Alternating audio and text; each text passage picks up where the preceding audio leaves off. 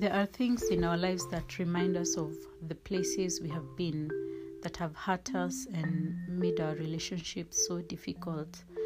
And we may refer to these as triggers or reminders, but whichever term we use, let's remember that they are just that. They're just reminders, they are not our current reality.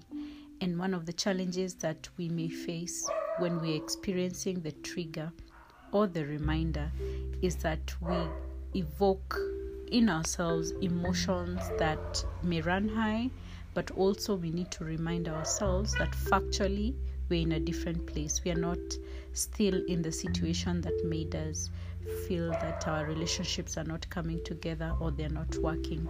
So put yourself in a place where you keep reminding yourself that your reality is different from your past. Your reality currently, today, is not what was happening some years back, some days back.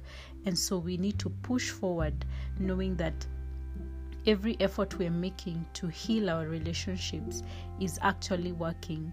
And so even if we get images or, or words or you know people speaking about things in our past we don't have to dwell on that we can overcome that by thinking positively and also speaking to ourselves in a way that reminds us that where we're going is way better than where we have been. So remember that a trigger is just that, a reminder is just that.